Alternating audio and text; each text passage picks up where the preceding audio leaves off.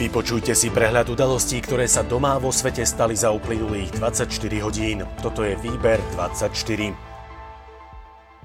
Nezávislosť sudcu špecializovaného trestného súdu Michala Trubana, ktorý rozhodoval o väzbe Norberta Bödera v kauze dobytkár, je otázna. Skonštatoval to podpredseda parlamentu Juraj Šeliga. Úradu špeciálnej prokuratúry zaslal list, v ktorom upozorňuje na zmluvu sudcovej céry s poľnohospodárskou platobnou agentúrou. Šeliga zdôraznil, že v zmysle judikatúry sa má sudca javiť ako nezaujatý a má byť nezaujatý.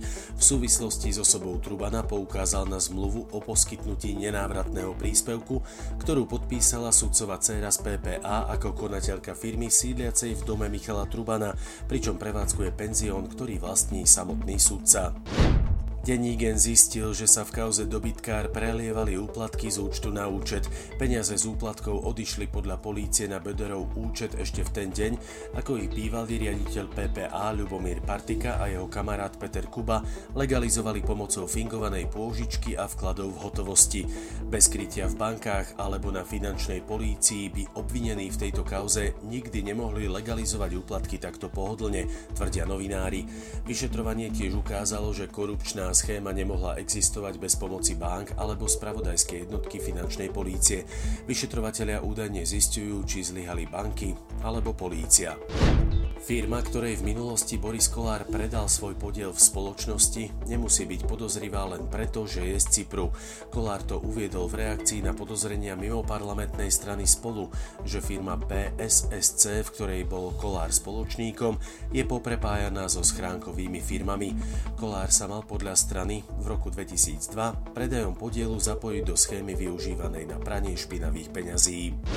Predseda vlády Igor Matovič predpokladá, že SAS a za ľudí budú hlasovať za odvolanie Borisa Kolára z funkcie predsedu parlamentu vzhľadom na ich doterajšie vyjadrenia. Premiér dodal, že počul o dohode, že o odvolávaní Kolára pre kauzu jeho diplomovej práce sa napokon hlasovať v parlamente bude. Študenti vyzývajú politikov na vyvodenie osobnej zodpovednosti a prípravu nových mechanizmov na odhaľovanie akademických podvodov. Žiadajú tiež, aby sa vysokým školám umožnilo odobrať akademický titul, ak sa spätne ukáže, že došlo k závažným pochybeniam. Kandidátov na prednostov okresných úradov bude môcť hodnotiť aj verejnosť. Vyzval ju na to premiér Igor Matovič. Nazval to verejnou lustráciou. Nominantov nájdu ľudia na špeciálnom webe a vyjadriť sa môžu do 10. júla. Peter Pellegrini vyhlásil, že hnutie Olano predstavilo nové politické jatky a potiera všetky svoje slová z predvolieb o transparentnosti a odpolitizovaní štátnej správy. Peleho 11 predloží pozmenujúce návrhy k novele zákona o generálnej prokuratúre a k podnikateľskému kilečku. Navrhujú tiež ďalší antibyrokratický balíček. Pelegrini informoval, že od útorka budú v parlamente pôsobiť ako nezaradení poslanci a definitívne prestanú byť členmi klubu Smer.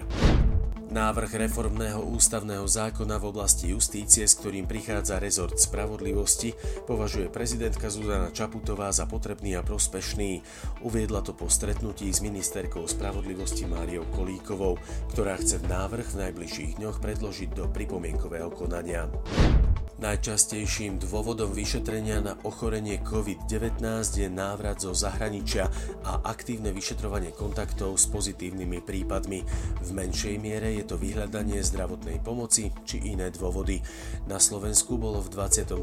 týždni vyšetrených celkovo takmer 8,5 tisíca ľudí. Za toto obdobie bolo zistených 72 pozitívnych osôb, čo je necelé 1%. Poďme sa ale pozrieť do zahraničia. Počet obetí korony v Spojených štátoch prekročil hranicu 130 tisíc. Počet nakazených sa už prehúpol cez 3 milióny. USA sú krajinou, ktorú pandémia zasiahla najťažšie a to v počte prípadov nákazy aj v počte úmrtí. Počet prípadov sa v uplynulých dňoch začal znova zvyšovať, pričom v piatok úrady zaznamenali vôbec najväčší nárast od začiatku epidémie 57 683 nových prípadov. Karanténne opatrenia zavedené v Holandsku mali zničujúci vplyv na sexuálny život slobodných mužov a žien.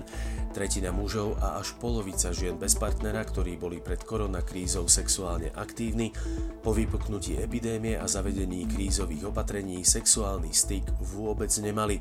20% slobodných mužov a žien pokračovalo v sexuálnych aktivitách, z toho 58% opýtaných priznalo, že intimný styk mali s partnerom, ktorého už poznali. Poďme radšej na počasie. Po tropických dňoch a nociach prichádza ochladenie. V útorok bude premenlivá, na východe do poludnia prevažne veľká oblačnosť, ojedinele dážďa prehánky, teplota 19 až 24 stupňov. Výber 24 zo servisu TASR pre vás aj dnes pripravil Boris. Ďakujeme, že nás počúvate.